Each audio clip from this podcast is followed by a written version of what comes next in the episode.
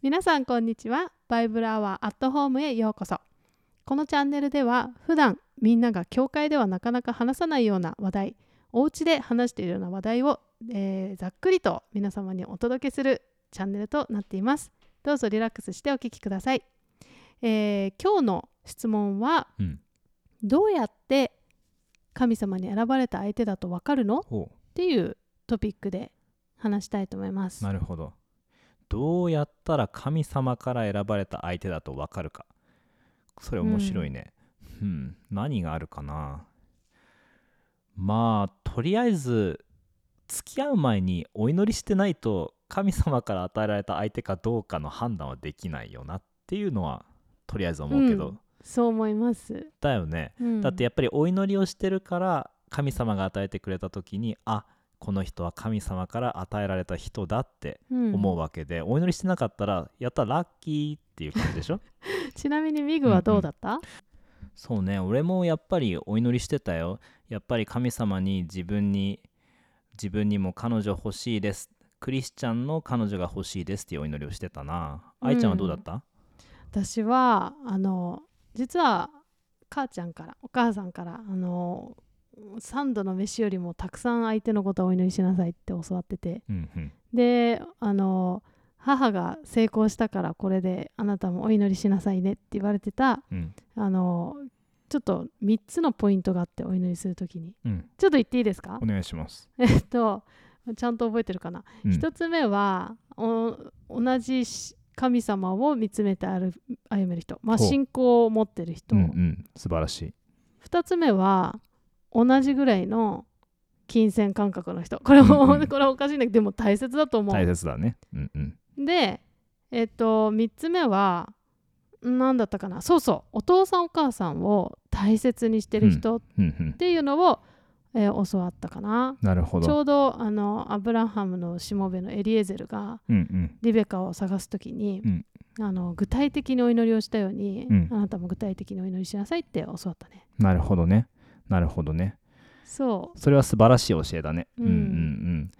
いややっぱりそういうふうにしてちゃんとお祈りをしてることってとても大切だなって思うんだよね。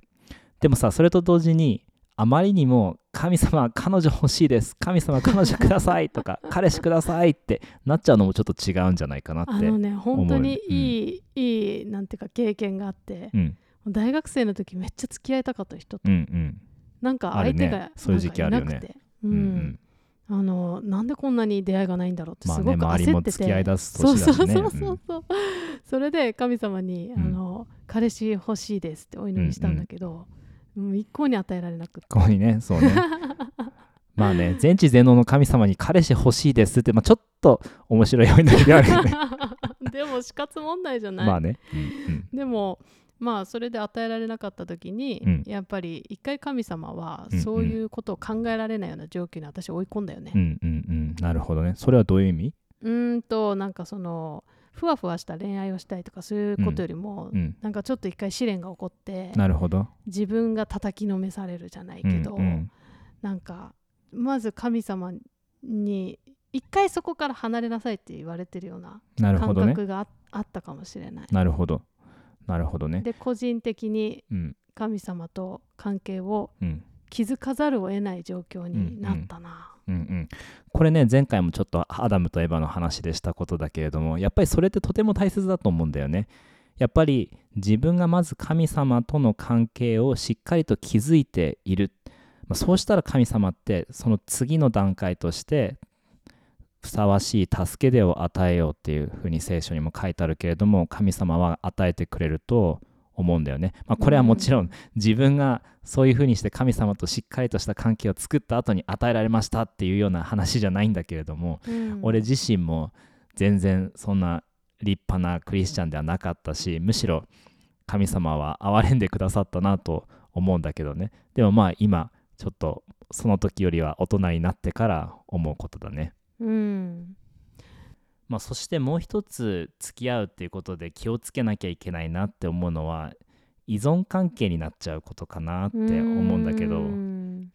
依存関係って俺が言ってるのはなんだろうお互いに男と女が相手に依存しちゃうっていうことで、うん。なぜかっていうとさそれってなんか普通じゃんって思うかもしれないけど依存しちゃうとね神様の入るスペースなくなっちゃうと思うんだよね。うん、じゃあその世間一般で言うすごい好きとか、うんもうあなたがいないと生きていけなうん、そいとかうそうそう。そういうのももしかしたらあるかもね。その通り。だってあの神様で満たせてないから相手に依存して求めるわけじゃんね、うん。でもそうするとどんどんどんどん2人の関係って不健康になっていくんじゃないかなってちょっと思うん、あじゃあ最初の質問に戻るけど、ううん。この人がうんうん。神様から与えられた相手だってどうやって分かりますか？そうだね。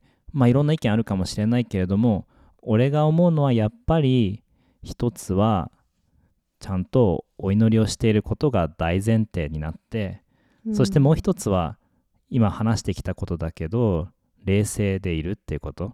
自分が冷静自分がなんか感情で盛り上がっちゃってなんかうわーってなったりしてなくてこの人は本当に自分の一生のパートナーになるんだろうかうんまた神様がこの人じゃないよって言った時にはい分かりましたって従うことができる冷静さを持ってるかどうかうんその2つが大切なんじゃないかなって思うね。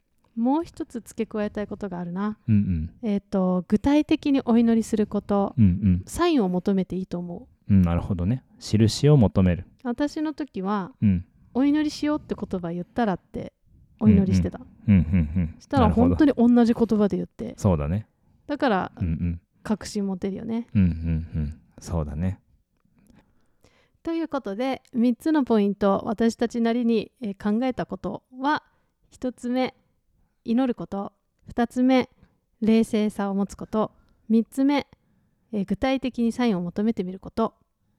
まあこんな感じで神様からの相手、どうしたらわかるのっていう質問についてちょっと2人で考えてみたりしました、うんうん。えー皆さんも考えたことがあればぜひお寄せください、うんえー私たちまだ信仰の歩みの途中です。うん。えー皆さんと一緒に神様のことを考えていけたらと思ってます。このチャンネルを、えー支持してくださる方はグッドボタン、えーそしてチャンネル登録よろしくお願いします。